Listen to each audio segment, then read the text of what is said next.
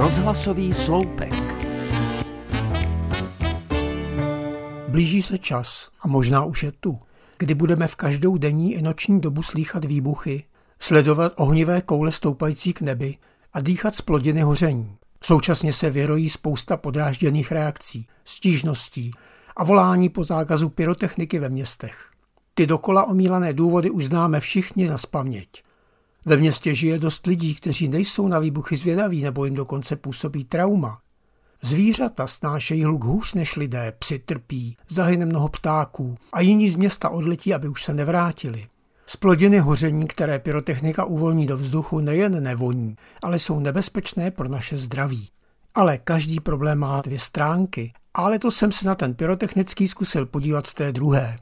Pro jeho trvalé řešení navrhuji, aby se pyrotechnické produkce neomezovaly jen na konec roku, ale staly se pevnou součástí našeho běžného týdne.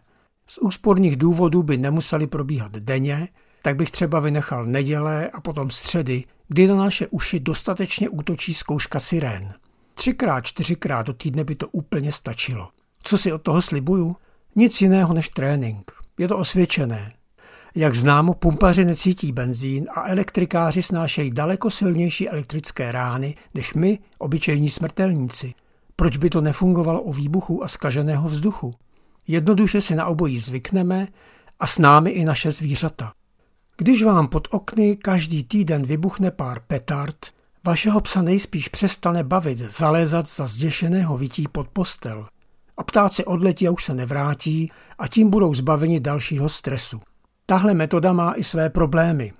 Zábavní pyrotechnika není levná a obětaví nadšenci, kteří nám s ní připravují nezapomenutelné chvíle, by asi brzy finančně vykrváceli. Ale pro dobrou věc se jistě najdou peníze i ve složitých časech. A amatérští ohněstrujci by ve veřejném zájmu mohli pobírat přiměřené dotace. Až se po roce takové průpravy přiblíží Silvestr, ručím za to, že si ho užijeme v pohodě a bez stížností. Dokonce si možná ani neuvědomíme, že už je tu. Přeji vám nejen hezký den, ale i klidný a spokojený příští rok. Zejména v případě, že by můj revoluční návrh neprošel.